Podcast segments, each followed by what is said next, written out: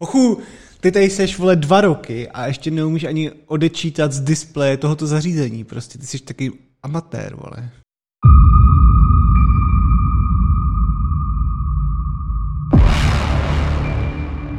Dobrý den, vážení a milí diváci a posluchači, vítejte u Pepe Logic.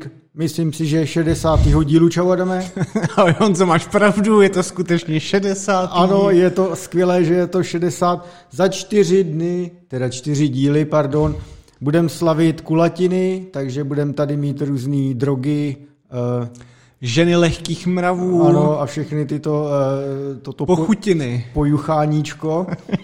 My zdravíme nové diváky a posluchače, protože minulý díl trhnul zatím rekord v naší mrské historii. Ano, je to tak. Nějaké tisíce views. Samozřejmě to bylo díky trendujícímu tématu Kokojo a Radovan Vávra. Ano. A takže my vítáme nové subscribery. Děkujeme za všechny komentáře, doufáme, že to s náma vydržíte i u témat, které nejsou tak profláklé, řekněme. Ano, na to jsem upozorňoval již minule, že se navrátíme do našich starých, nudných kolejí. Že? Ano, ano. A vlastně i díky tomu, že přibyli na YouTube nějaký nový suby, tak jsme pokořili první achievement nějaký, nebo já nevím, jestli je první, prostě nový achievement, že můžeme na YouTube přidávat komentáře, teda komentáře gify, ano. Obrázky nějaký ne a ještě taky ankety. Ankety, no. Už tam je první anketa, jestli jsme Lidl a všichni skoro řekli, že nepochybně. No, nutno říci, že jsme takticky jako nedali možnost ne. Ano, ano, ano. Takže vítejte, vydržte s námi, snad vás to bude bavit. My děkujeme Kisabovi. Ano, opět to prolínám. Ano, Kisab opět nám poslal další koláž, respektive memečko, kde vždycky udělá screenshot našich ohyzdných tváří a udělá tam spousty krásných věcí. Ano. Takže zase to vidíte tady, případně v popisku pod videem odkaz, ale přijďte na Discord, protože to se děje na Discordu. A stejně tak zdravíme na Discord Koka, ano. Že se to ale ne jinak. Nejsme žádný hambatí muži, ano, že? Který tam s námi debatoval, jestli má nakoupit ty bezcenné ruské akcie a skutečně do toho šel, takže my mu přejeme hodně štěstí jo. A vlastně týzujeme na to, přijďte na Discord, jsou tam občas takové zajímavé debaty někdy. Někdy ano. To 2 dny spí, ale pak se něco zase pořeší. A tak. Samozřejmě jsou v rámci gentlemanství, to je nutno podotknout. Ano, ano. A budete přijati s otevřenou náručí. Budete, tam jsou vítaní všichni, my neděláme rozdíly, ano. Ani genderový, ani jiný, veď, Adame. To je pravda. Ano. A dále my, teď jsem se trošku zasekl. Ano, to jsem taky zvědav, co vymyslíš velkýho. Ne, už jsem zpět. Náš věrný divák nebo posluchač, já vlastně ani nevím, jestli se na nás dívá nebo nás poslouchá, jménem Ovi, který je i na Discordu, ano. A přispívá někdy do debaty, tak Ovi má 5. března narozeniny, tak my mu přijeme všechno nejlepší. Ano, Ovi. Ochu, možná tento díl dokonce vychází 5.3., takže Adame, připiš si na Oviho. Honza nemá alkohol dnes, ale já tedy nebudu zpívat boomerské živio, že? Ale já řeknu People Happy, něco takového a přejeme tohle pěkné prožití blíže roku ke smrti. Že? Ano. Congrats a sleduj nás dál. No a my se pomalu přesouváme k tématkům, která jsou menší a potom k těm, která jsou větší. Ano, já jsem ale ještě chtěl něco zmínit. Dobře. Já opět jako minule jsem měl něco pro jistou Marunu, která jistě už je v kolejích pokory a nebude pronášet takováto zlá slovíčka. Tak jsem chtěl říct něco na Honzu. Minulý týden díl nebyl. Honza totiž říkal, jak musí jet na kongres do Barcelony, jak tam bude prostě sosat ty znalosti z technologických jako novinek a takový ty keci, jo. Záleží, jak to dopadlo nakonec. Takže Instastoryčka z fotbalu, Barcelona, ne, to byla? To jsem byl v Barceloně na fotbale, no. No, takže fotbálek, jo. Potom fotky nějakých prostě krabů a mořských tady těch zrůd, jo, kterýma se ládoval. Takže mé podezření je takové, že to spíš byla prostě dovolená plná radovánek a ano. Vypadne z toho tak jako jeden cestopis, jak ano, jsem byl na dovolené. Ano. No, takže se mu pak vysmějte, prosím. Prosím pěkně, všechno to byly samozřejmě biznisové večeře a fotbálky. Jo.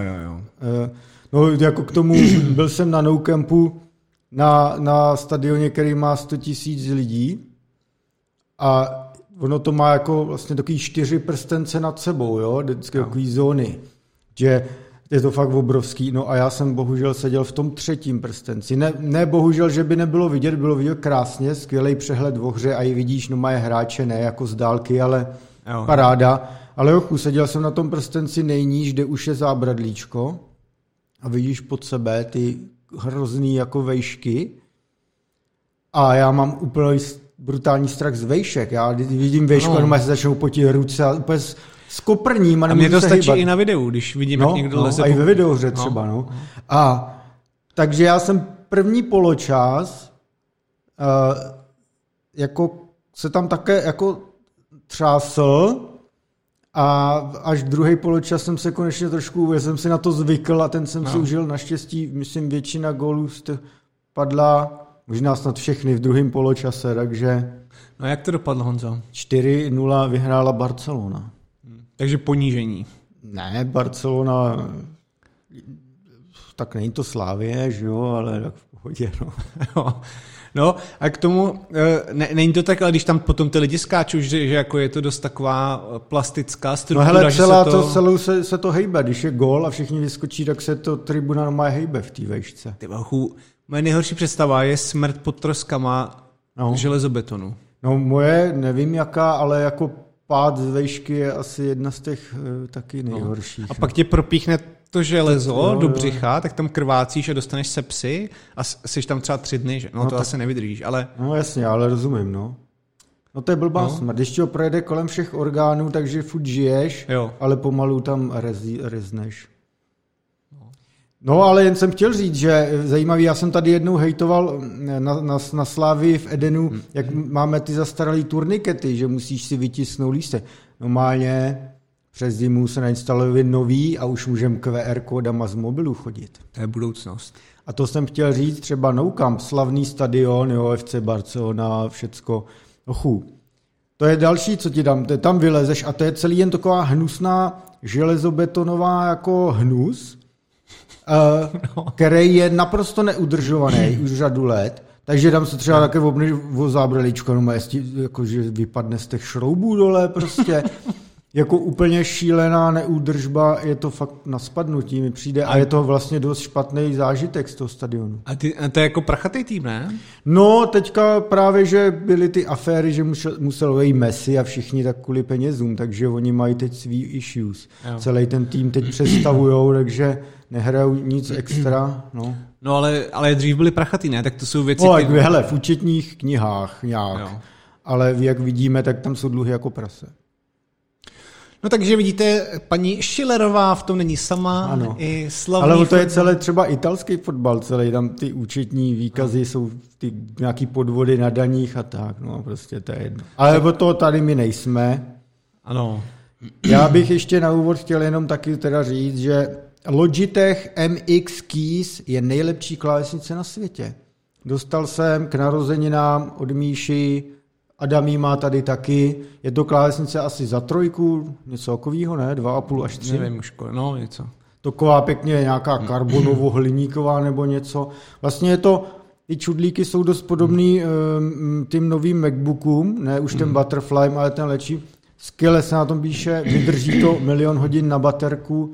A jsem na tom zkoušel chvilku hrát a taky se i na tom dobře hraje, takže... A je to tichý. Je to lahodný zážitek, měli byste taky vyzkoušet. Ano, doporučuji, je to fakt asi, nikdy jsem neviděl lepší klávesnici. No a teďka první téma, který chce Adam zmínit, primárně Adam, tak je to Hack OpenSea, což je NFT burza, řekněme, platforma na NFT trading, řekněme. No. No. Takhle, ono to téma je staré, já si myslím, že kdo se o to zajímá, nebo NFTčka jako prodává, nebo tak už si o tom načetl mnohem, určitě něco nazdílíme. Já jsem spíš chtěl jen tak jako zmínit a říct opatrnost, protože třeba se koukají lidi, kteří jako do toho teprve budou vstupovat nebo si něco kupovat, jako už nějaký krypto nebo nějaký NFTčka, ať už to bude jako cokoliv, tak jsem chtěl jenom říci, že si dejte bacha na tady ty jakýkoliv kontrakty, jakýkoliv podepisování. Netýká se to ale jenom jako nutně nějakých externích kontraktů, nebo tam se zrovna třeba využívá jako Wyvern, ale dejte si pozor i, často se třeba dělají různý jako fakeový airdropy, kdy dostanete nějaké jako tokeny, ono to vypadá lahodně, protože člověk dostane něco zadarmo, ale můžou tam být jako nějaké backdoory a podivné věci v tom napsané, které vám potom vymetou jako zbytek peněženky. Takže to si dejte bacha, vždycky fakt si zjistěte, kdo to vydal, případně ideálně, že tomu fakt někdo udělal třeba, my jsme, jak jsme říkali minule, DDčko, nebo due diligence, že? Ano. A prošel kód toho kontraktu prostě na chainu, poněvadž se může stát, že vás potom někdo těžce vojebe. Takže bacha na to. Ano, neexistuje nic jako večeře zadarmo, že jo? Ano. No takhle, jako v mnoha těch airdropech jako je to večer zadarmo, dala se. Jako dalo se na tom vydělat fakt desítky tisíc dolarů, ale je tam i plno zloduchů nechutných a na ty je potřeba se dá pozor. Takže určitě, ale kdyby vás zajímalo to samotný téma, tak tam dáme nějaký ještě zdroje, že to lidi pak postmortem jako rozebírali vlastně, co ten kontrakt dělal a v čem byl zlej, tak se to můžete mrknout. Takže to byla taková jako krátká poznámka pro lidi, co by do toho chtěli skočit nějak. No. Ano, dále je docela příbuzný téma je, že 1Password, populární aplikace na ukládání hesel, má podporu pro kryptopeněženku Phantom. Ano, já totiž jsem na tohle jako čekal, kdy začne trochu masivněji být propojená tady ta jako LastPassy a 1Password, takovýhle ty služby, které začnou jako řešit nejenom klasický loginy, ale případně ukládat nebo integrovat přímo nějakým jako streamlinovaným způsobem tady ty peněženky, které často fungují jako nějaký pluginy do browserů. No. A 1Password se do toho pustil s Phantomem, takže asi pro držitele bych řekl jako hlavně Solany, když tam se dá jako dělat plno věcí, ale asi ta Solana bude jako Solana, koukám, začíná být takovej docela takový zlatý standard, ne? Či jako, že už všichni furt jen v Solana, tyjo. To zase nevím, jestli zlatý, ale jako tak je to zajímavý blockchain, no. Jako mně přijde, že těch investice kolem toho točí, nebo já jako teď všechno, co slýchám, a což teda nemusí vůbec nic znamenat, jo, tak je furt samá Solana, samý hackathon Solana, toto Solana. A ten byl teďka tenhle týden, zítra končí v sobotu, no. Teďka je v Praze. A furt jako samý Solany mně přijde, tyjo.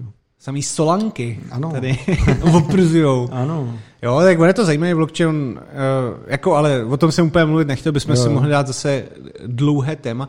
No každopádně se mě na tom pobavilo, jo. Tak zase, to je tak smutný příběh. Když ty firmy začnou cokoliv dělat kolem krypta, byl to třeba Discord, jo, který chtěl dříve, jsme se už bavili, udělat integraci etherových peněženek třeba na NFTčka, abys mohl mít jako profilovku nebo cokoliv, podobně jak to dělá Twitter teď třeba. A kdykoliv se začne jako projevovat nějaká integrace krypta do těch služeb, tak se prostě jako přivalí jak banda skřetů z Pána prstenů, tak se přivalí prostě banda lidí, kteří začnou strašně hlasitě proti tomu protestovat, jo? A pod tím threadem u 1Passwordu, jak tam, no tak to okamžitě ruším předplatné, sure. Zcela legit a keci. A pak tam začnou samozřejmě věci typu jako podporujete vypalování pralesů, ne? Solana vůbec jako nemá proof of work, jako energeticky je jako velmi málo náročná víceméně, nebo chci říkat, že není, ale jako je velmi jako úsporná. A vlastně tam se projevuje úplně nepochopení a je to strašný, jak ty lidi jsou zabedněný. Tak já doufám, že se to bude zlepšovat, no, že jako vyhnout se tomu nedá. Já teda, abych řekl k tomu 1Passwordu, já bych to asi jako osobně nepoužíval, protože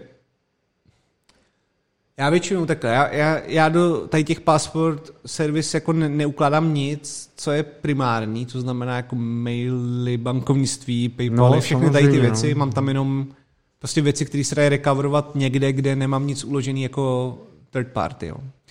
A asi peníze bych tam úplně nesvěřil, nebo jako tam nesvěřujete peníze, ale tak jsou tam, je tam jako síť nebo heslo případně dál k té peněžence, podobně jak na MetaMasku. Ale jako je to určitě, je to jako krok k tomu streamliningu, je to docela fajn, takže jo. Můžete si pak přečíst ten thread a zasmát se, když tomu trochu budete rozumět, tak on to přijde úplně k pláči. No hele, ještě jak zmiňoval jsi ten Discord a to NFT, jo, to, co jsem se chtěl zeptat, já jsem to ještě nějak nestihl studovat, ale tam furt je nějaký to Discord Nitro, což jsou nějaký takový bonusové funkce, jaký možný smajlíky, toto, tamhleto. To není na NFTčku postavený, ne? To si prostě koupíš nějaký předplatný výhody, jo? Ne, to jako původně myslím Nitro bylo jenom, já jsem to taky moc nestudoval, jo, jako Nitro, ale bylo to jako počet tam máš nějaký speciální funkce, ať už je to počet smajlíků, ale myslím, že se to je to i o tom mít jako private roomky na chat. Jo, a můžeš si ty smajlíky z jedných roomek přenášet i do druhý, jsem se díval, jakože jinak to nejde. Jo. A myslím, že právě to, co oni chtěli s integrací těch peněženek, že bylo jako nejenom třeba posílat někomu peníze, ale samozřejmě možnost i platit za to, že jo. Protože oni by to hnedka pak na spotovém trhu někde směnili, co dostanou od lidí, tak to smění hnedka za cash, jo. Nevíš, jestli Discord vydělává čistě na těchto nitrech, nebo má i nějaký jiný business model, víme to? Já si myslím, že na tomhle. Jako, takže jakoby bonusový jako... Myslím si, že se svou technologií půjde možná do budoucna jako víc do streamingu ještě a se svou znalostí, nebo jako... Je u těch her a jako vlastně mohl by... Ne, že by udělal úplně nový OBS, ale mohl by nad tím stavit nový jako interaktivní vrstvy. To rozhodně, něco, Podobně jak Twitch, Ale nevím, jako to teďka hádám, jo. Neznám jich. Já si pamatuju, jak vlastně jsme valili kdysi IRCčko ještě, jak tam byly i... To vlastně bylo dost podobný ve výsledku. Akorát text. Ano, jasně, byl to Lidl, ale vlastně si pamatuju, že že tam šli posílat i soubory. Bylo to nestabilní jako prase a že i tam byly nějaký kanály, kde se dalo nějak stahovat přes IRCčko nějaký velmi licenčně pochybný soubory, ale už si vůbec nevěděl, jak to bylo. Nebo že i vlastně IRCčko mělo víc možností využít, řekněme. Svého času. Prostě to byl ještě divoký západ, že? Ano. Tak.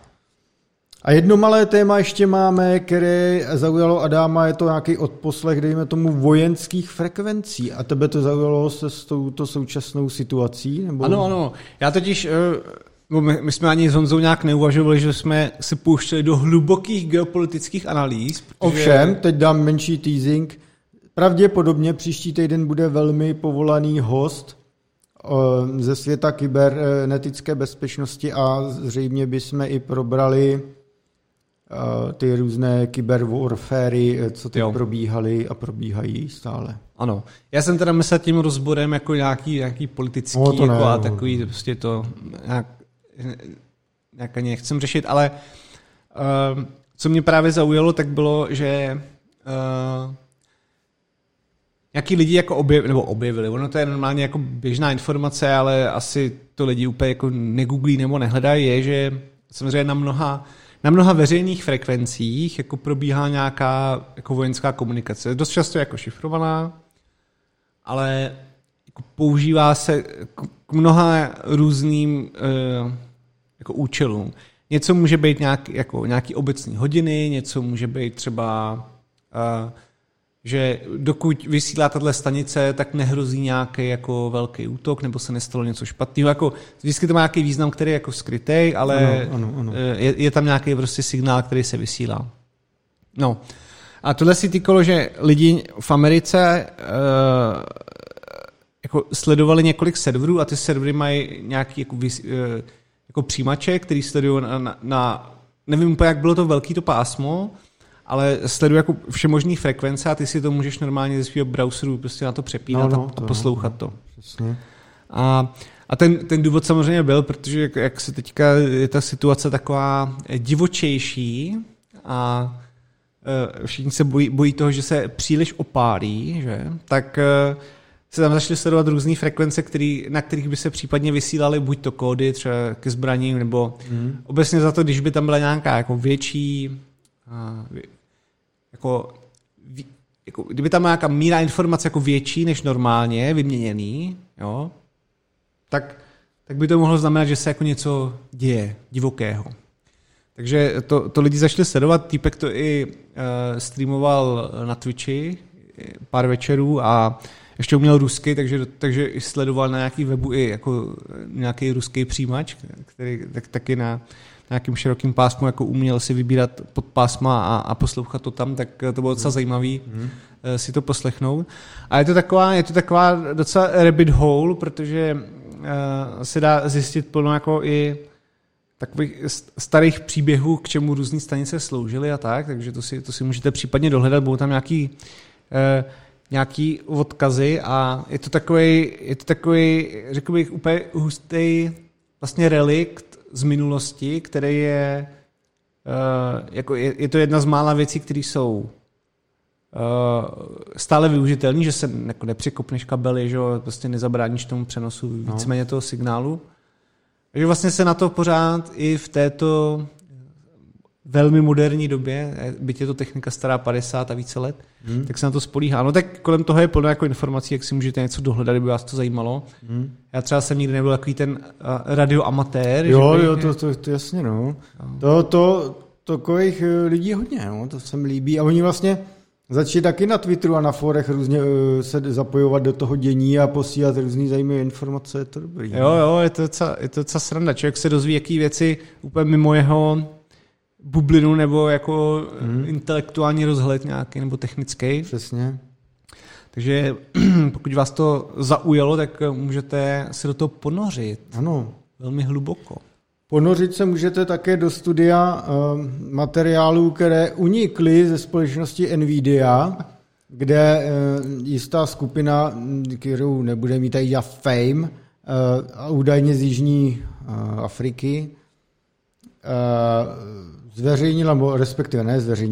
ukradla ze systému serverů Nvidia asi 1 terabajt dat a jsou v tom nějaký firmwary, jsou v tom nějaké prostě zdrojáky, jsou v tom nějaký schémátka, dokonce i nějaký, řekněme tomu, informace o tom, jak by měly vypadat další generace grafických karet od Nvidia a tak. Já nasdílím jeden zajímavý článek, který trošku plaší, že vlastně podle toho článku to může být až jako problém pro nějakou americkou národní bezpečnost, kdyby se tohle začalo třeba zneužívat. Ano. No. A už můžeš ty navázat. No. Takhle. To byl úvod. Dobrá, Honzo, já tedy navážu, byl to zcela přirozený návaz, jak se říká u nás na Vysočině, že?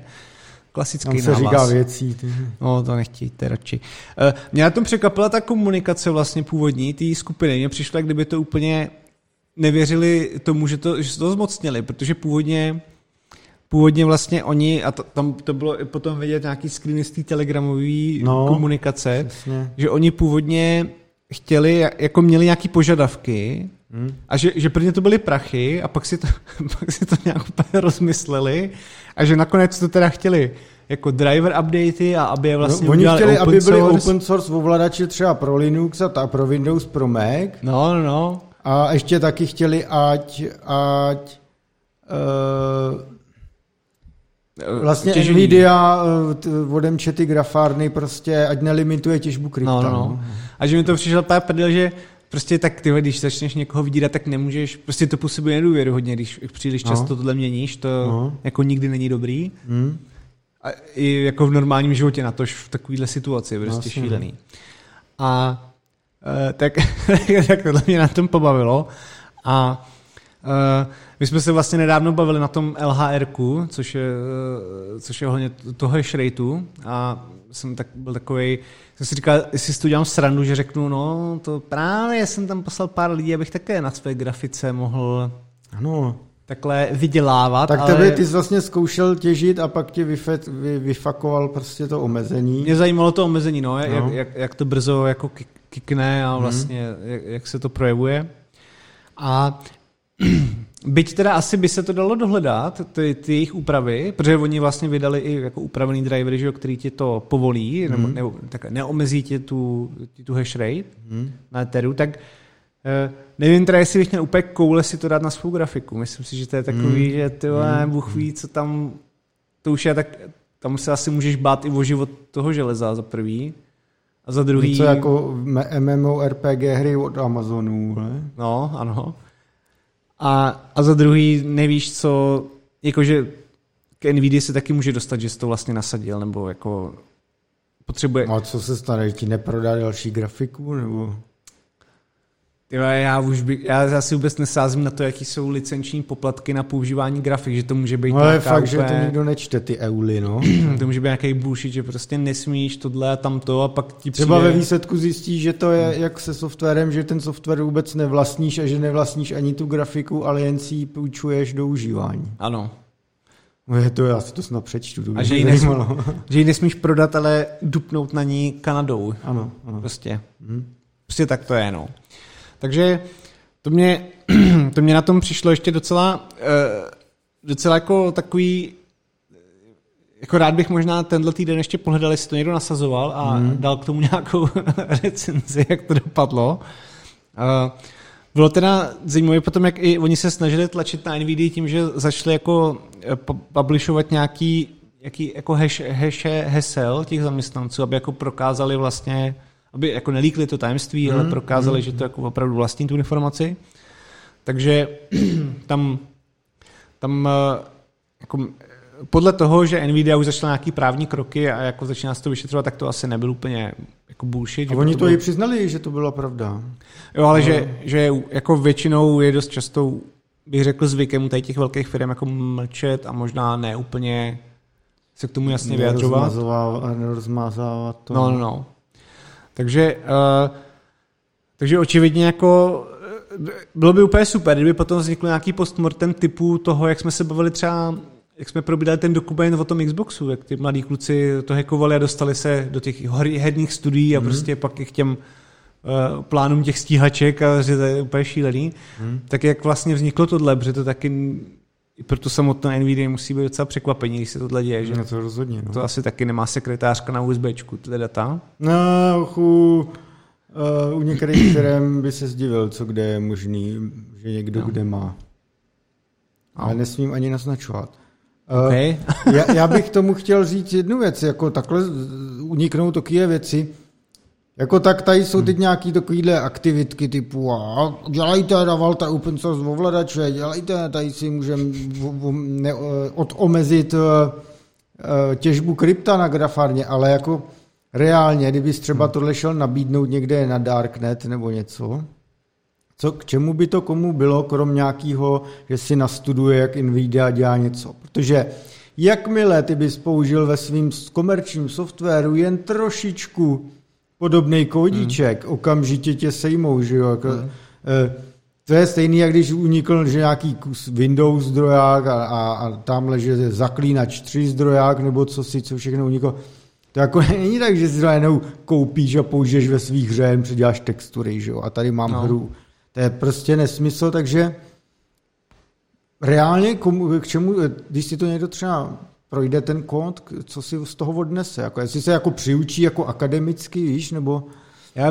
Já si právě myslím, že jediná možnost, jak to zneužít, ty data, tak jak říkáš, je jako akademicky na vzdělání, Protože, jak si poznamenal, tak jako profitovat z toho nelze, ať už je to výroba čipů, protože oni jim právě unikly i, řekněme, návrhy jako čipů i té budoucí generace částečně, co jsem jako pochopil z těch dat, což je vlastně, řekněme, v nějakým kódu.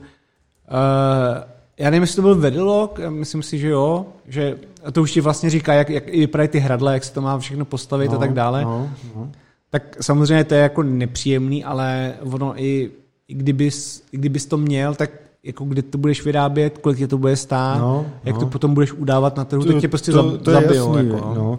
Na druhou stranu pak jsou tady státy, který si moc s ochranou IP nedělají, a když si nějaký teďka asi i Rusko nebo Čína řekne, no tak jim to prostě ukradneme a tady si to zkusíme vyrobit, jak asi zas na druhou stranu asi se Nvidia ničeho nedomůže, no. Ano, kdyby to chtěli prodávat na západních trzích, tak jo, ale když si Čína řekne, že tady budeme vyrábět tady tyhle klony Nvidia, dějte si, co chcete. Tam právo nevymůžeš v tomhle. No.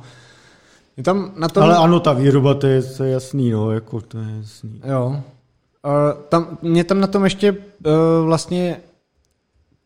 Jako jediný, co mě tam překvapilo, že byly ty obavy právě o tu bezpečnost, že bys jako měl... detailní informace o fungování nějakých jako circuitů. To je jasný, nicméně já bych si tipnul, že dost z toho bude navržený opravdu trustless, že i když se k tomu dostaneš, tak je velmi těžký to potom jako nějakým způsobem hackovat.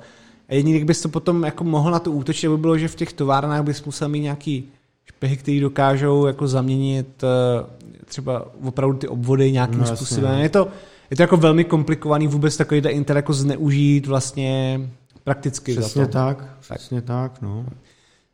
Co jediný jsem si říkal, že by mohl být docela průser, tak je, že unikly i jako plno jejich deep learning modelů. Teď už se nepamatuju, myslím, že to byl Coffee a ještě jeden má nějaký framework. A potom to, co se týká těch samořídících aut, a to by mohlo být zneužitelný docela vlastně jednoduše. Pač, kdyby si rozjel nějakou vlastní farmu, samozřejmě to bude specializovaný na hardware od Nvidia, takže tam si třeba koupil, ale mohl bys jako paralelně tohleto rozjíždět a nějakým způsobem tyhle data potom prodávat automobilkám. Teoreticky. Jenže kdybys byl neznámá firma, která najednou má velmi dobré výsledky, z nějaký survival funkce, že nepřejedeš žádný, jako v simulacích žádný chodce a vlastně dokážeš se navigovat městem, tak to podle mě bude všem divný, paněč. To není jako, není to triviální to udělat. Takže je to takový danajský dar, bych řekl, mít tenhle Intel. Vlastně ti je úplně hovnu prakticky téměř. No. Asi tak. A proto zde máme právní úpravy mnoha věcí. Ano, Honza, to na něj si nepřijdete s nějakým anarchokapitalismem. To neuznává pouze silný stát. Bych taky netvrdil. A už se propálil, Honzo, už to nezachraňuje. Prostě. Tak jasně, já jsem čínský vlajkonoš přeci. Ano, to nás přivádí na další téma, ne? Pro mě to ještě to ruský asi. Dneska to bude takový z mý strany rusko-čínský východní blok velmi demokratických společenství. Ano. Ne, já se tady budu trošku papouškovat, protože já už jsem to sepisoval textově, ale rád bych to v rychlosti projel i tady a případně k tomu připojil nějaký ještě kontextík. A to je... Samozřejmě máme tady tu situaci s Ruskem a vypadá to, že ruské firmy, byť jich Rusko tolik třeba v IT nemá tolik úspěšných globálně a tak, ale přesto nějaký má. Nebo na počet obyvatel jak Izrael. Nebo Japonsko, nebo kdokoliv jiný v podstatě. Uganda. No tak to asi zase jasně, no. Každopádně, asi tyhle ty firmy budou mít asi dost problémy se nějakým způsobem uchytit. A samozřejmě tyhle ty firmy působí i v České republice, tak by možná stálo za to si jako jen tak povědět, co tady zhruba je, ono jich je samozřejmě ještě víc, než co tady vyjmenuje. A nějaký k tomu, protože k tomu mám někdy občas nějaký jako takový insider info nebo osobní zkušenosti. Jedna z těch, který možná fakt budou postihnutý, uvidíme, jak se teď česká vláda začne stavět k tomu, jestli tady budou ruským oligarchům zabavovat majetky, nebo co se bude dít, nebo jim nějak blokovat, nebo whatever. Je to firma Envision, je to skoro jak Nvidia, ale je to Envision. A je vůbec jedna z největších ruských firm působících v Česku, což je vlastně co říct, protože my tady máme jako nějaký, řekněme, průmyslový a jaderný jako aktivity a tak, ale Envision Czech Republic dosahuje na roční tržby 1,8 miliardy korun a to je firma, která třeba dokáže vyrábět plošní spoje nebo dělá zakázkový vývoj pro operátory a třeba Vodafone od ní odebírá docela dost softwaru a co mi tak říkali, že jako no, zanalizujeme situaci, co s tím. Nicméně to, proč by mohla tahle firma být postižená. Envision spadá pod skupinu Sistema a tu vlastní Vladimír Jevtušenkov, což je ruský oligarcha, který přímo jako, asi jako všichni oligarchové tam má blízko k Putinovi a uvidíme, jak se tohleto bude odvíjet. No. Je možný, že tady na ně skutečně jako nějaký sankce dopadnou. No. A ta firma, takže to je nějaký jako satelit ruských firmy, anebo oni mají nějakou... to je Envision Czech Republic, je tady přímo jako v Česku zapsaná, jo. Spadá to pod skupinu Sistema. Vlastně původem to byly jako tady český aktivity, oni jako se tady, původně to byl Strom Telekom a toho Citronix, co se tady dělali akvizice, spojovačky a ta, takže to je to legacy potom tady, no, takže to je tohleto. Máš peš na ty další, to bude strašný helek, se teďka jako objevují ty sankce a Bůh ví, co se ještě zavede, tak mně připadá úplně divoký, když tady to máš a teďka tyhle nevíš vlastně, že na jednu stranu buď to tě zařízne Rusko, že jakmile budeš mít zisk, tak ho musíš převíst pomalu do rublu nebo něco, nebo na druhou stranu tě vojebe západ, že jsi úplně jako prdeli, fakt v kleštích, že to je... To tak jako je, no. Dál je tady velmi zajímavý projekt, který se jmenuje Host Telekom. Lidi tak obecně zase neví tolik, jaký jsou tady v Česku data centra, moc to neřeší. Většinou si dneska pronajmou AWS nebo tamhle hosting u Vedosu a neřeší, jestli je to v nějakém datacentru konkrétním. A když už nějaký znají, tak takový ty profláklejší jako Nagano nebo TTC. Jo. Ale pak je tady Host Telekom. Ty mají takovýto datacentra na jihu Čech, kolem Českých Budějovic. A setkal jsem se, já ty ruský jména neumím moc číst, Pavel Černobrov, který už měl IT aktivity v Rusku, pak šel do Amsterdamu, kde už dělal kolem datacenter a těchto věcí. A pak se usadil tady právě na jihu Čech a rozjel tam Host Telekom a no, klasický datacentrum, kde hostuješ servery a tyhle ty věci. Co mi vyprávěl, že on má takovou, že si našel na tom relativně obsazeným a konkurenčním trhu tu linku, kdy se ty západní, respektive evropští provideři datových center soustředí na tu svoji Evropu, případně USA. Mm-hmm. A bývalý Sovětský svaz prostě neřeší. A on právě, že chce být takovým mostem pro ty bývalý sovětský země tady do Evropy. A neznám všechny detailní jako zákazníky, co tam měl nebo kdy měl, ale měl tam třeba hlavního partnera na streamování olympiády v Soči, měl tam nějaký různý čínský rádia a takovýhle právě, no. Že to asi tam, řekněme, tyhle firmy našly nějaký bezpečný útočiště. Jo. A tady jako asi to, nevím, jaký je původ přesně jeho všech peněz v Rusku a tak, mně vypadalo, že peníze nejsou pro něj problém, ale nevím, jaký to může mít konkrétní dopady, zatím nemám info. Pak je tady, a to je hodně zajímavá firma, jmenuje se to Qrator Labs, Qrator Labs. Já vás tady odkážu na výbornou knížku, která vyšla i v češtině, jmenuje se Vpád. Popisuje to nějaký dějiny a současnost ruských hackerů. Je tam právě i detailně popisovan příběh, který znám už taky ještě z jiný jako, ne z té knížky, ale tam je rozepsaný ještě jako víc v kontextu. Qrator Labs mají pobočky Moskva, Dubaj a Praha v Růžové ulici u hlavního nádraží, kde už to je velmi detektivní zápletka. V podstatě Qrator dělá ochranu před DDoSama. A jednoho dne měl tady nastoupit jistý Saša, který měl nastoupit do pražské pobočky prostě a pracovat na anti-DDoSu.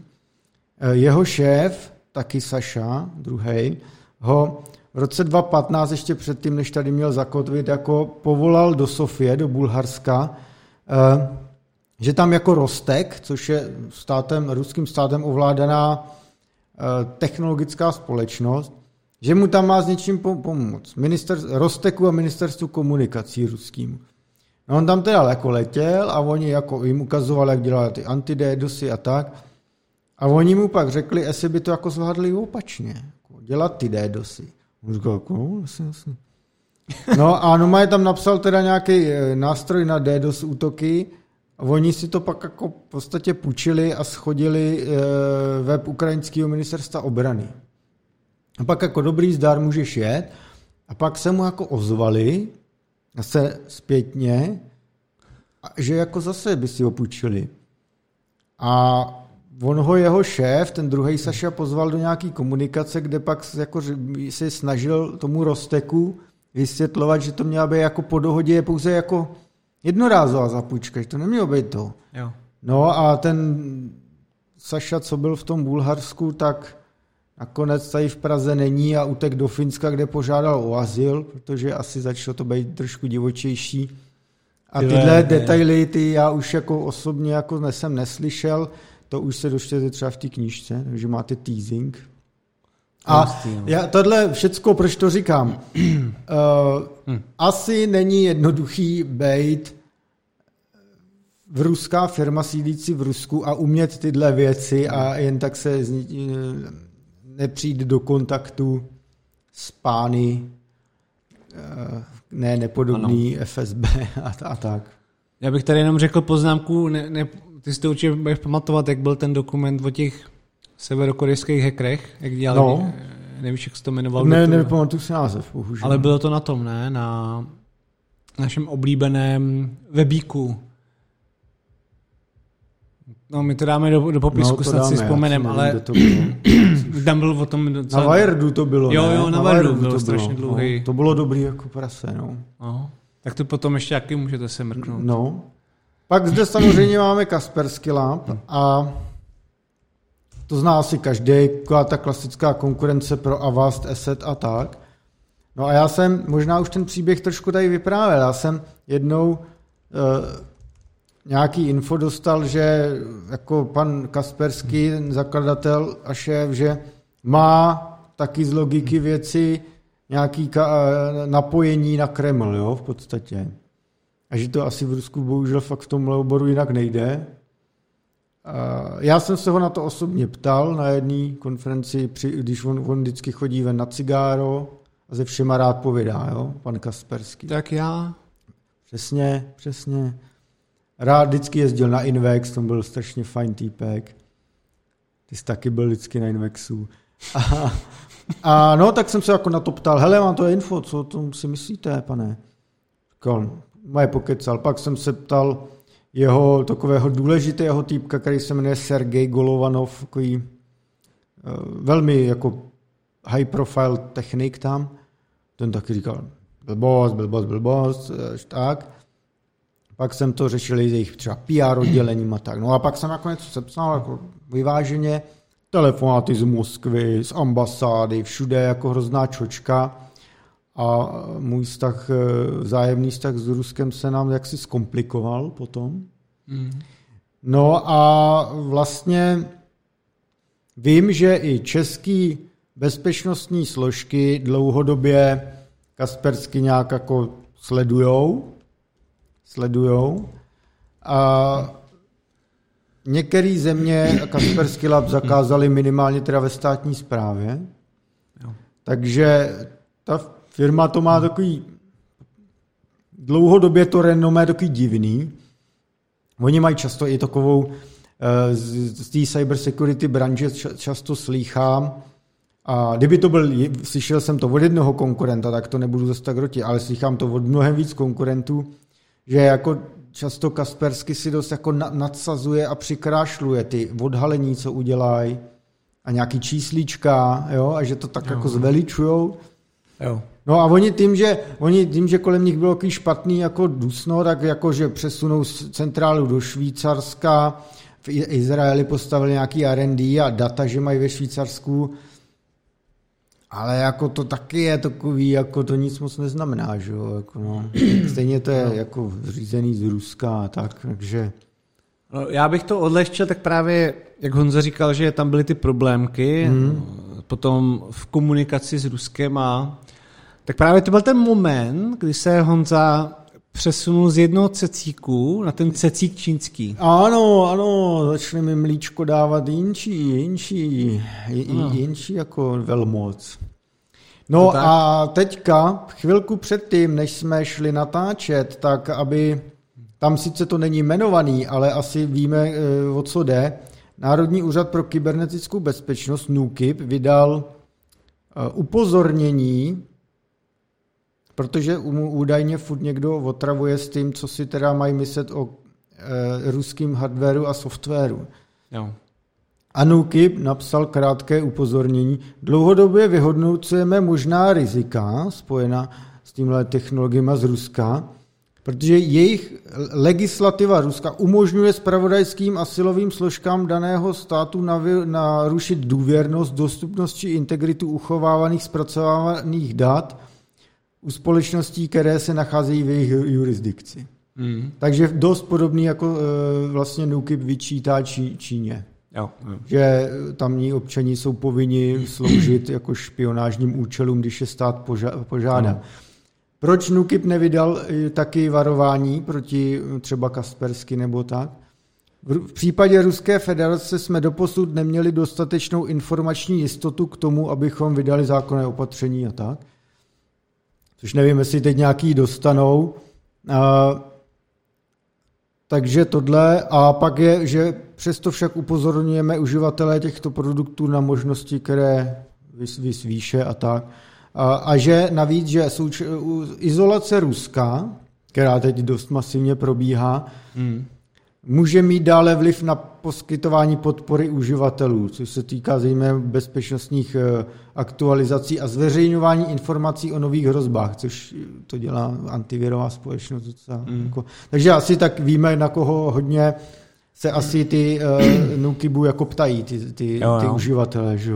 Takže asi teďka to Rusko nebude mít. No JetBrains asi snad nemusím změnit, ty jsme tady řešili několikrát. To je naopak ten, který všichni milujou. Oni tady zaplatili daně skoro 1 miliardu, což je o něco méně než třeba ČES, že jo?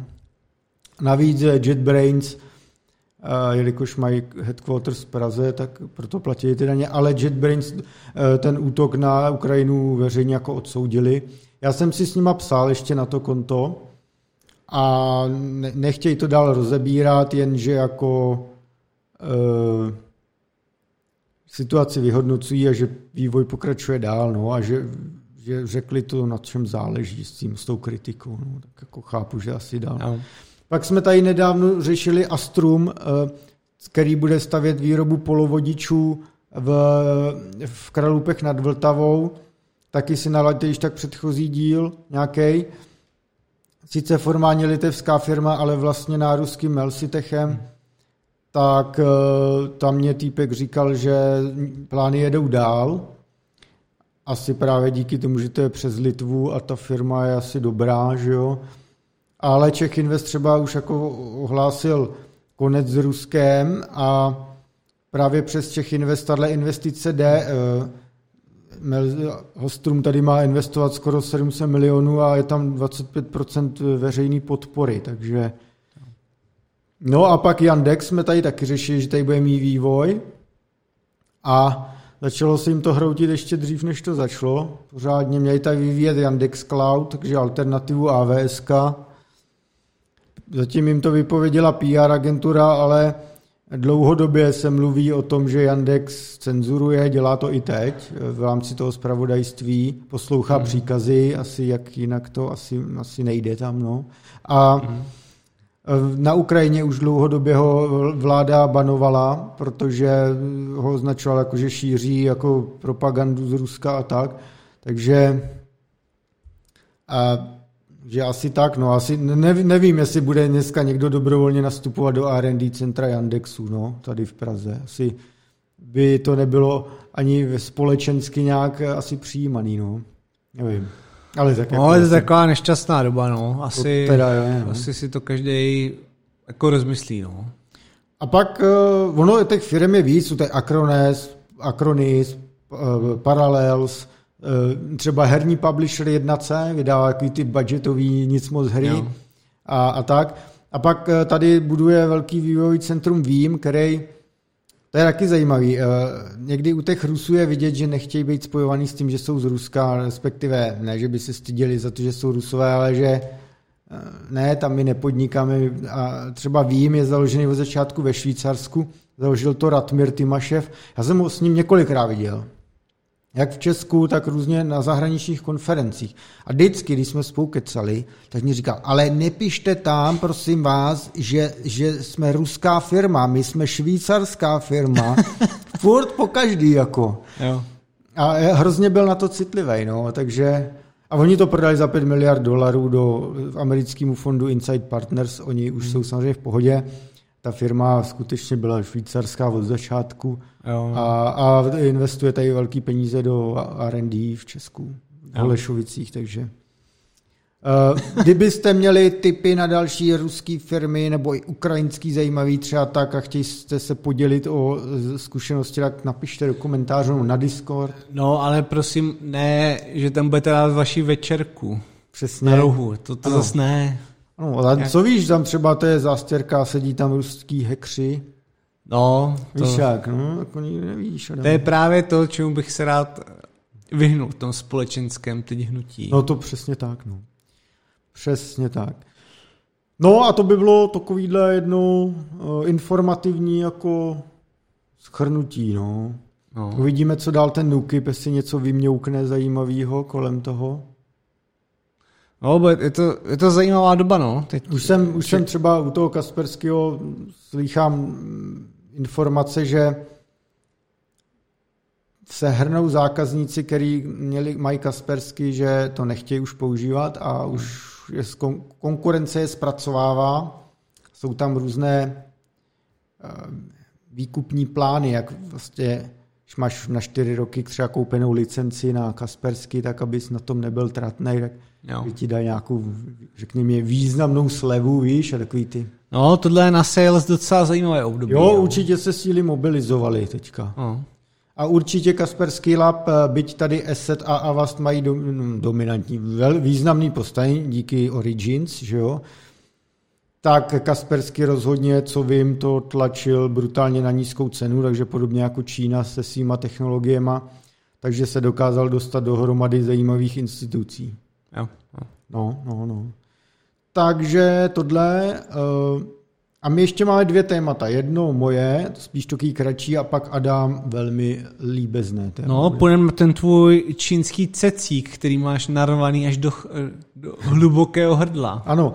Ne, já bych tady chtěl právě trošku teď zase více stranit, nebo ne, my jsme tady, počkej, v jednom z předchozích dílů jsme řešili to, že operátoři budou chtít, nebo vyhrožují tím, že by chtěli po státu finanční náhrady v případě, že by muselo být vyloučený Huawei z 5G sítí. Ano, a já jenom řeknu ještě pro kontext, omlouvám si, že to vstupuji, že ještě to samé jsme řešili a dělali jsme si z toho srandu na území USA, kde už jsou na to vystaveny granty a firmy, které tohle budou... No, tam 5,9 miliardy dolarů je to bude stát, tu americkou vládu. Nebo spíš amerického občana, který to zaplatí samozřejmě. Jako vždycky, jo. Ano. A já jsem konečně se dostal k nějakým vyjádřením NÚKIBu, který toto společně s ministerstvama BISkou a tak jako spunktovává. A jedna boží hláška, kterou mi NÚKIB řekl, bezpečnost není zadarmo. Tyhle, ty jsou...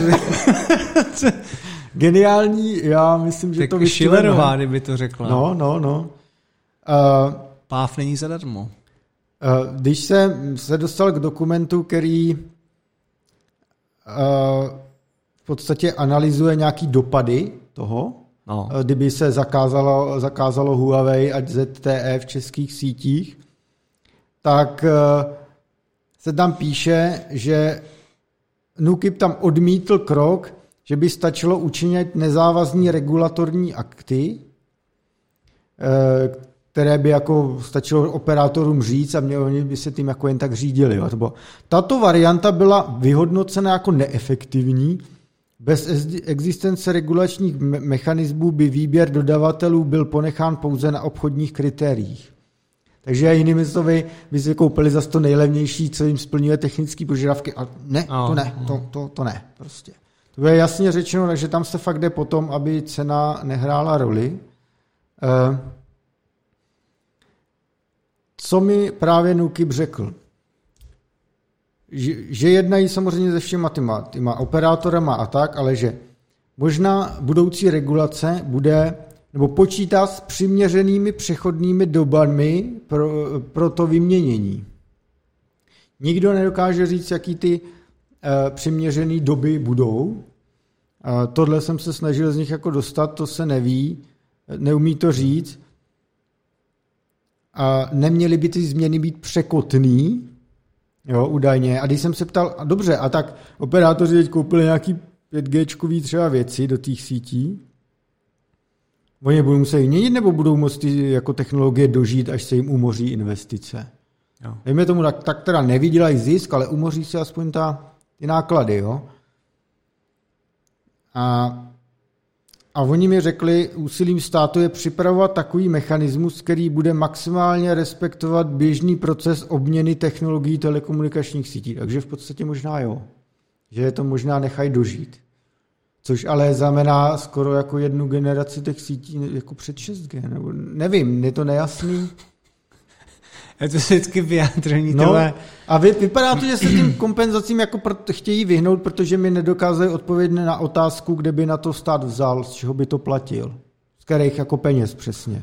Samozřejmě, že z našich, ale já jako už z kterýho jako soudečku, víš, hromádky. Já už nebudu říkat Čelerová, já už jsem to řekl dneska 3krát, tu jsem vyčerpal. To je jak ty se svým forčenem, už nemohu. Já jsem ještě dneska neřekl, já si to chystám ještě. Ježíš.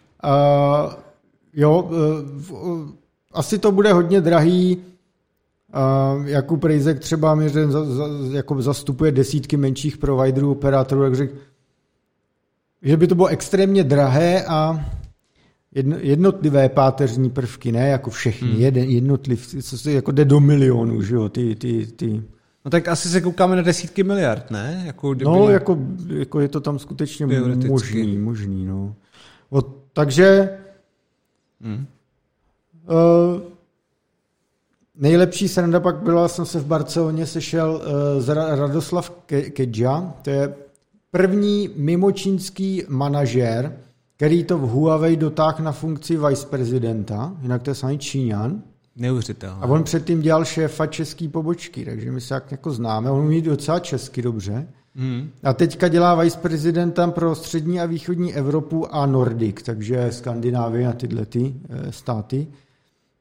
Já jsem se ho na tohle ptal, hele, tady ty věci, jo, a on zase jako, A je to boží ten jejich postoj. Hele, tak oni vás jako technicky už je to nezajímá, tam jako ty technické aspekty nehrajou roli, oni prostě jedou na jako stát český, jede na tu geopolitiku nebo na ten původ váš a tak. To už prostě jako jste docela v háji, ne? A on zase takový. Umíme splnit všechny kyberbezpečnostní požadavky, jako ty technické. Ale jim už o technologii nejde NÚKIBu, českému státu. Nám jde o to, že jste prostě z Číny a nejste důvěryhodný pro ně. A teď cituji, jo. Kybernetická bezpečnost je o technických aspektech. Ostatní věci jsou irelevantní, respektive už se nebavíme o kybernetické bezpečnosti. Já chápu, co ty myslel, že když dokážeš technicky zajistit tu kybernetickou bezpečnost a že zbytek je politika, on to neřekne na plnou hubu. Což má pravdu. Teda. Což je pravda, ale jako tohle je vyjádření, které mu tady každý umlátí jako... No jako můžeš to říct hlavu, no. Lidem, kteří mají, jako chápou, o co jdou, ale nemůžeš to. No takže... A vypadá to, že ta mašinérie šlape a že tím ta regulace bude představená a že se jako debatuje, no. Takže prosím vás, až se budete divit, proč vám od Kalouska už ne, Kalousek posílal. Ten bude přeci prezident, ne? Jo, ale jsem si vzpomněl, jak Kalousek posílal ten šek na 150 litrů všem do schránky. Jo, to bylo boží.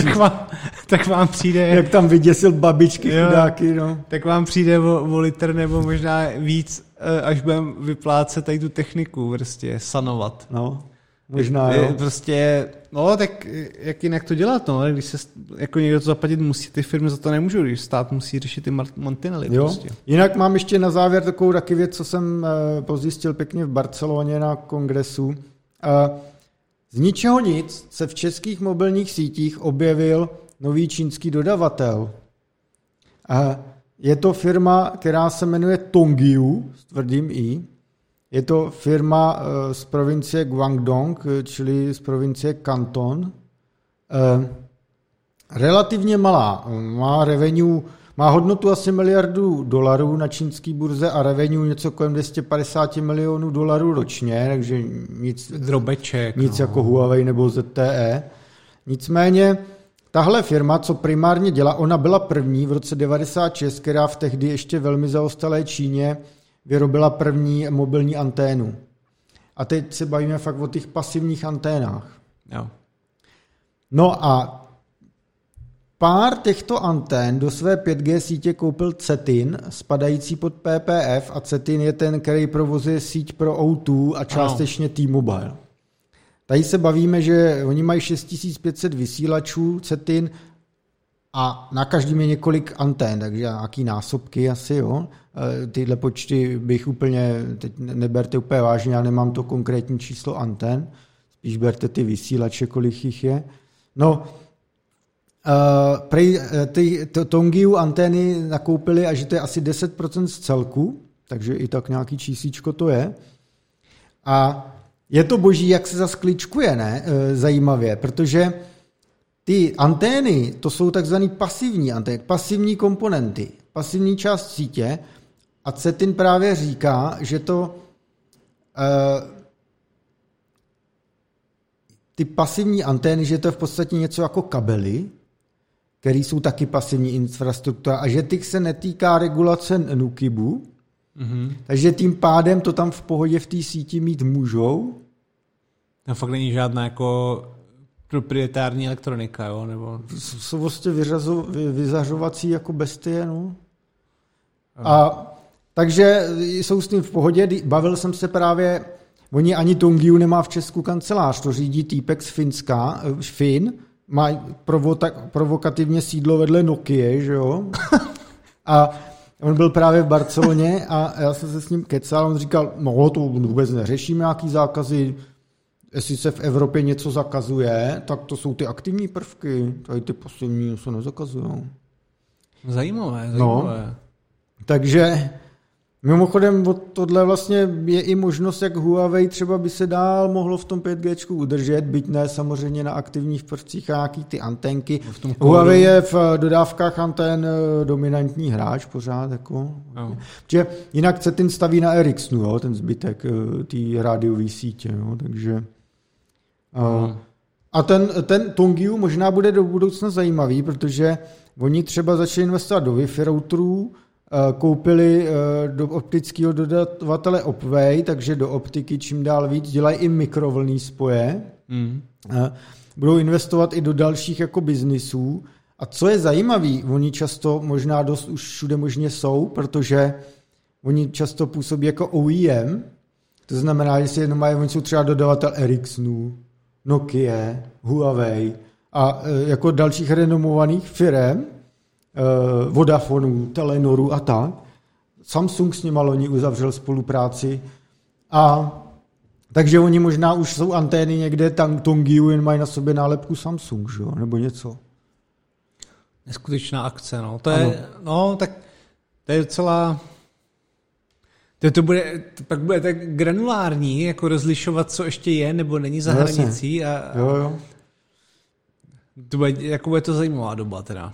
Ano, a to je konec mé čínské a ruské propagandy a jdu se stydět a přenechám slovo Adamovi, jehož název jsou to nepřečtu to první slovo, delay functions. Jo. Přečti do anglického, to je pro mě nevyslovitelný. Verifiable, jo. Delay functions. Tak já ještě jsem chtěl říct, že v rámci jaksi rusko-ukrajinské a čínské krize, ať už vojenské, nebo intelové, nebo politické prostě, tak chtěl jsem ještě upozornit na naše krásné memečko. To je, kdybych to odzoomoval, tak je tam víc Pepe starých lidí, ale to je zhruba tak podle mě vyjednávání na rusko-ukrajinské hranici mírové, jak to asi dopadne, tady ty Voloďové. Takže bude to, můžete se takhle, už vám dáváme vlastně vhled do budoucnosti. Jsou to takový typický sovětský soudruzi, no. Ano. Akorát jsou ve tvaru Pepe. Jak to bylo? Not good, not terrible? Nebo? No, not great, not terrible. Jo, tak zhruba tak to asi dopadne, no. Tak. Ano, a půjdeme teda na to poslední téma. Je to takové výsostně technické téma, ale myslím, že si to najde zájem i lidi, třeba, kteří to předtím úplně na to nekoukali. A verifiable delay functions, tak jsou, má to trošičku spojitost už se Solanou, s kterou jsme probírali. Ono to má spojitost jako nepřímou, protože... Vidíš, zase ta Solana, ty říkal, ne? A jiný blockchainy se dělají, a zase tady Solana. No, takhle, my tam ještě nakousneme mnoho téma, které mají mnoho společného zase s jinýma blockchainama, ale nebudeme se bavit jako nutně o blockchainech vůbec, jo?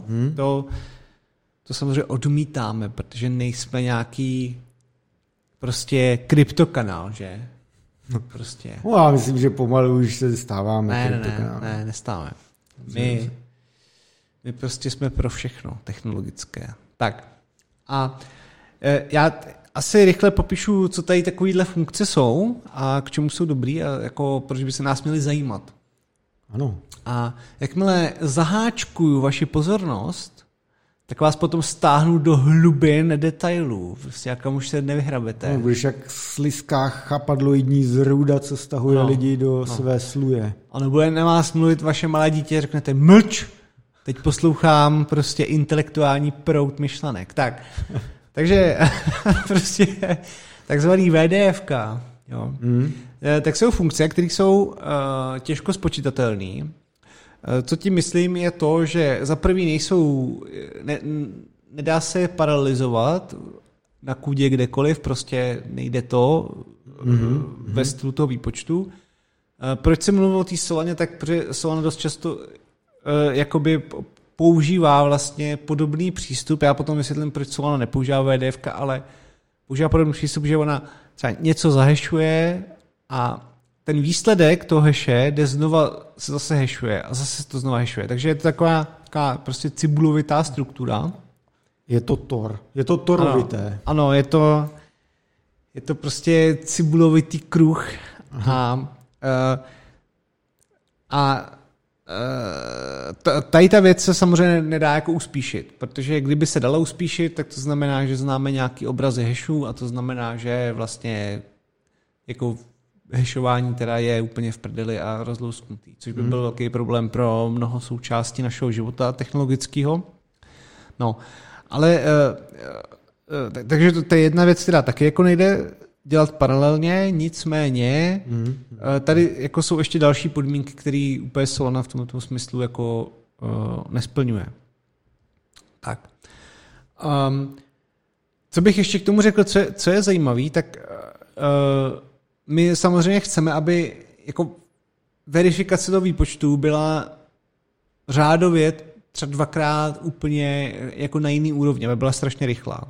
Samozřejmě. Hodně bych to přirovnal k tomu, kdybyste se nestkal nikdy s VDFkem, tak k tomu, když se řeší nějaké MP úplný problémy, nějaké typické hry nebo něco, nebo jako MP úplných problémů je plno, dokonce jsou i super jako technické články a i videa na YouTube o tom, jak se dokazují přes trýsat třeba jako MP úplnost Mária a takových těch her. A tam je jako tam platí podobný princip. Já to jenom jako dávám spíš pro přirovnání, neberte to úplně jako 1:1, protože to neplatí, ale je to tam taky o tom, že nalézt řešení takového problému je hrozně obtížný, ale potom si dosadit ten výsledek a ověřit ho, že je správně, tak je jako vlastně triviální. Ale MPP úlohy jsou úplně jako jiná kategorie, to s tímhle tolik nesouvisí, ale pro tu představu si myslím, že je to docela dobrý. Tak. Jak jsem mluvil o tom, že to není paralelizovatelný, tak tam je i důležitá podmínka toho, že výpočet té funkce má nějakou spodní hranici, pod kterou se nedá dostat jako časovou toho výpočtu. Takže řekněme, já ti dám příklad a prostě je garantováno, že ty to nevypočítáš rychlejc. I kdyby si měl jako speciální hardware, jako jak se používají třeba ASICy, natěžení nebo cokoliv bys měl speciálního a vyrobil to a byl bys schopen to vyrobit hardwareově, o čem my víme, to dáš přímo do křemíku. Jo, o to víme, že na to jsou třeba hradla nebo nějaký VSDLka nebo cokoliv takovýho, tak prostě ti to nepomůže. Žádným způsobem. Což je jako velmi, velmi speciální. Já potom popíšu, jako, proč je to důležitý požadavek, ale jde hlavně o to, že pak opravdu tam neexistuje potom žádný jako epsilon, který by to jakýmkoliv způsobem mohlo jako snížit ten čas. Nějakým násobkem, jako 1 minus epsilon. Prostě nelze to. A jak jsem říkal, rychle to verifikovat. Důležitý jsou tam i nějaké věci, tam se to může trošku lišit, ale že to bude i public verifiable, to znamená, že nebude to o tom, že nějaká množina lidí bude vědět, jak to má dopadnout a pak se to bude jako uvěřovat, že to tak opravdu dopadlo. Mělo by to být všechno public. Public, trustless, na očích všech a přesto jako neskorumpovatelný. Jo. Já teďka řeknu nějakou aplikaci a pak se dostaneme jako k dalším věcem. Dříve, třeba řekněme 1940, 50, 60, asi prostě v dobách, kdy třeba vycházely v novinách klasické výsledky akcí, tak cena akcí vždycky byla něco tečka a prostě nějaký jako desetin tisíciny těch akcí, jakou mají zrovna hodnotu. A dělali se, že buď to provozovala třeba mafie a řekla, vy si můžete vsadit na poslední číslo toho, jak dopadne akcie, já nevím, co v té době mohlo být 1960. asi celkem. Takže se dělalo i u sportu, když to mafie... Jo. A u těch akcí je to víc takový jako náhodný. V té době bylo, protože tam, že to se muselo nakupovat ručně, prostě ty týpci tam mezi sebou fakt šolechli, takže to víceméně byl zdroj nějaký náhody. A když jste se trefili, že prostě poslední číslice ceny akcie byla 9, tak jste dostali 1:10, ale 1:8, aby samozřejmě pořadatelé, co by mafie vydělávali, anebo se dostali do držky, když jste seděli moc asi. Ale šlo to takhle udělat. Byl to prostě nějaký zdroj, nějaký náhody. A v dnešní době už to tak dělat nejde, protože když existuje nějaký trading, high frequency trading, kterým ty dokážeš dost jako niance jako změnit v posledních chvílích, jak dopadne cena nějaké akcie před klouzem. Říkám, že to je jako jednoduchý, samozřejmě. Za prvý to není jednoduchý technicky, za druhý to není jednoduchý kvůli legálním řekněme problémům, poněvadž ty nemůžeš úplně jako s trhem si dělat, co chceš, a vždycky nějaký různý oldry jako můžou tě flagnout, že prostě s tím nějak urvíš, takže to se jako nesmí dělat. No, kdyby to byl třeba zdroj někde v kryptu, jaký cenu má krypto, tak tam prostě tady ty sankce jako úplně nejsou, nebo tady ty pravidla, takže jako už se dostáváme na to, že to tam prostě je jako vojebatelný. No. A teď se dostáváme k tomu, že začínáme mít problém podobný loterie, že vlastně už se to všechno tak technicky přesunulo dopředu, že všechno je ovlivnitelné. Jo. Občas se, pak se třeba začaly projevovat věci, že bychom mohli třeba brát nějaký poslední číslo hashe nějakého bloku, třeba v blockchainu, na nějakým prostě blockchainový technologii. No, jenže tam je prostě blbý, že ty mineři taky můžou ovlivňovat to, jaký ten blok má hash, nebo co ty různé transakce v něm můžou mít za hashe, poněvadž mineři určují to, jak budou transakce seřazený a tak dále, takže by mohli zadržovat nějaký bloky, který úplně se jim nehodí do krámu, takže by mohli ovlivňovat tu veřejnou soutěž, nějaký takovýhle loterie, řekněme. No. A tím nám teda vzniká právě ten problém a tady toho, že veškeré ty věci moderní jsou jako nasekaný na milisekundy různých vstupů a ztechnologizovaný, tak se začínáme dostat na to, že jsou ovlivnitelný. A my ale bychom dost často chtěli nějaké věci, které jsou neovlivnitelné. A tady nastupují právě ty verifiable delay functions v tom smyslu, že i kdyby ses to snažil upočítat, tak ty prostě nevíš, jak máš nastavit tu poslední třeba tisícinu akcie. A já teďka řeknu v příkladu, jak se to teda používá, a pak se dostanu trochu na tu technickou část. Takže řekněme si, že soubor jako náhodných veličin bude to, jak 200 lidí zvedne nulu nebo jedničku. Jo. A teď se ty data vezmou, jestli si zvedl nulu nebo jedničku, a ty data se třeba hodí do nějaké funkce a nějak se zpracujou. No, jenže teď je problém, že když by to třeba ukázalo 199 lidí a ten 200 by to ukázal nakonec, tak si dokáže rozjet 2 miliardy simulací a ví, jaký musí zvolit číslo, aby ta funkce, kam se to budou sypat ty data, těch 200 data pointů, aby dopadla tak, jak on potřebuje. Ono by se sice mohlo stát, tak dobře, tak všichni ukážeme jako to naráz, jo, jak ty naše náhodné pokusy. No, jenže tam zase můžeš mít nějaký různý subsety, jako lidi, kteří spolu kooperujou a taky si můžou předpočítat, jak vlastně ta další funkce dopadne. No a tady právě vstupuje jako posunutí celého toho výpočtu, to znamená od třeba, řekne se od 2 hodin odpoledne do 2 hodin 15 minut lidi budou ukazovat svoje čísla, které náhodně vybrali. Jo? 1000 lidí z populace. Ty to ukážou a klidně můžeš vidět všechno, co bylo před tebou, a ty ukážeš nějaký čísla jako poslední člověk, jo? Abys jakoby dával tu poslední informaci a tím pádem si mohl něco předpočítat. A bude se vědět, že tady ten soubor těch dat, co vybere těch 1000 lidí, tak bude jako input do nějaké funkce, a ta vyflusne to, podle čeho se udělá nějaká loterie třeba. No, a tady přichází ten for toho, že ty verifiable delay functions právě ale nedopočítáš. Protože je zaručený, že to bude mít miliardu operací, které se nedají paralizovat ani uspíšit, a tím pádem budou trvat aspoň hodinu. Takže ty si nic nepředpočítáš. To je jako jedna z těch věcí, na kterých se využívají. To je prostě, jsou to krásné myšlenky, které se používají, a je to poměrně jako, nebo nechci říct, že to je mladá věc, ono už se o tom jako mluvilo dřív ze zájmu, ale teďka to jako přichází do toho praktického využití a jako začíná se v tom míchat hodně věcí, které s tím souvisí a o kterých bych možná ještě chtěl chviličku chviličku popovídat. To hlavní, co je v tom teďka výzkumu, je to, jak vlastně nalézt nějakou množinu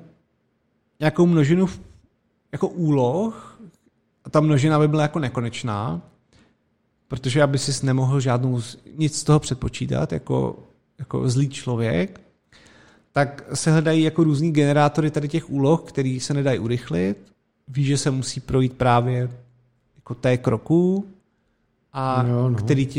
který ti zaručí jako nenapadnutelnost časovou toho systému.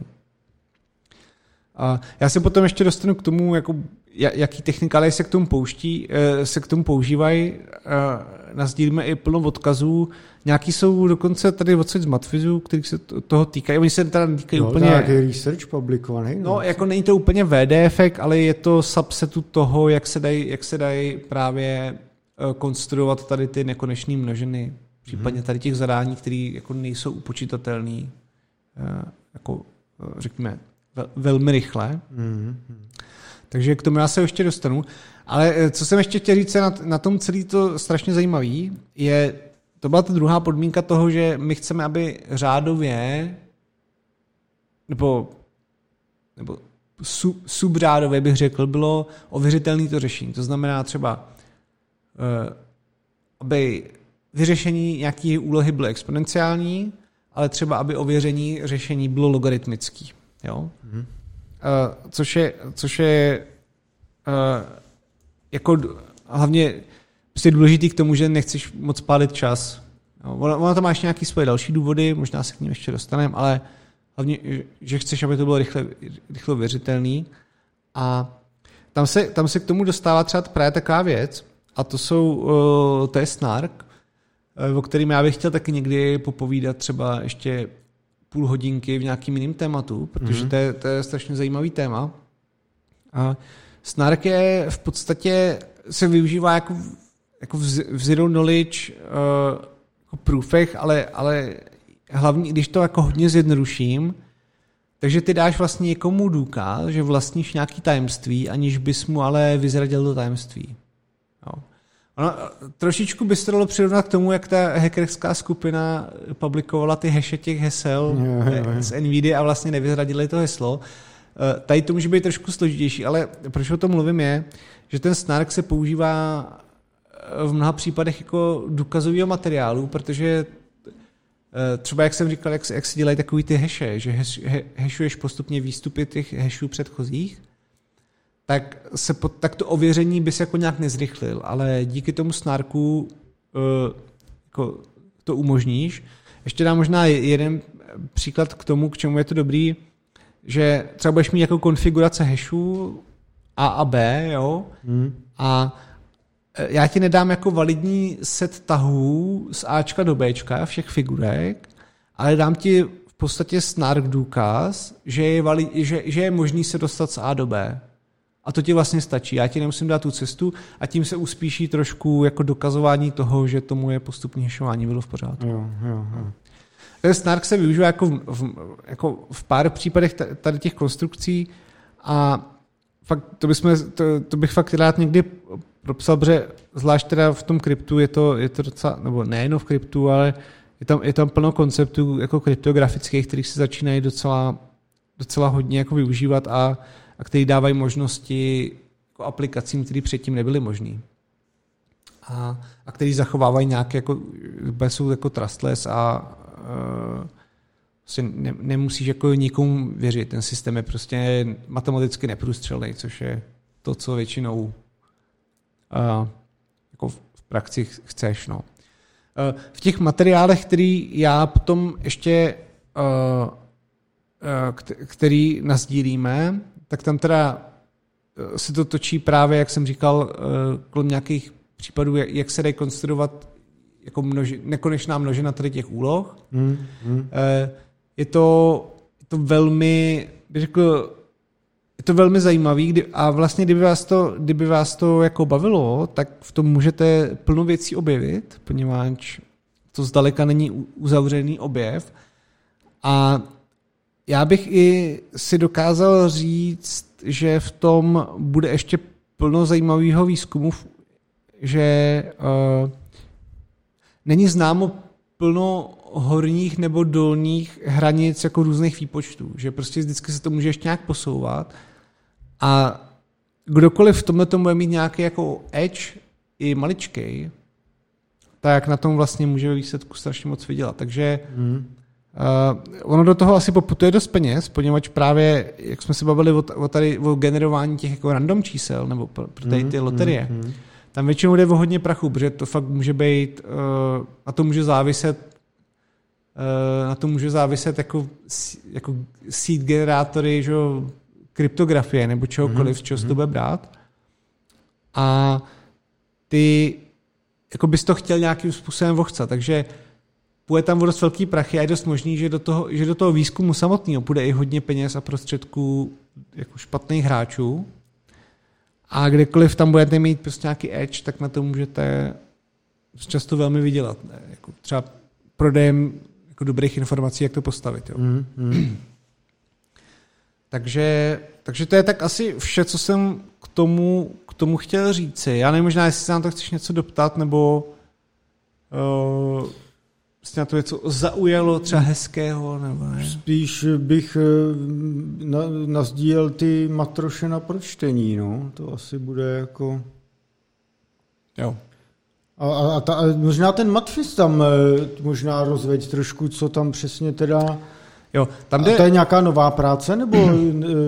Ale já myslím, že jsem tady měl poznamenaný už to je jako 2001X, jo? Není to úplně před rokem.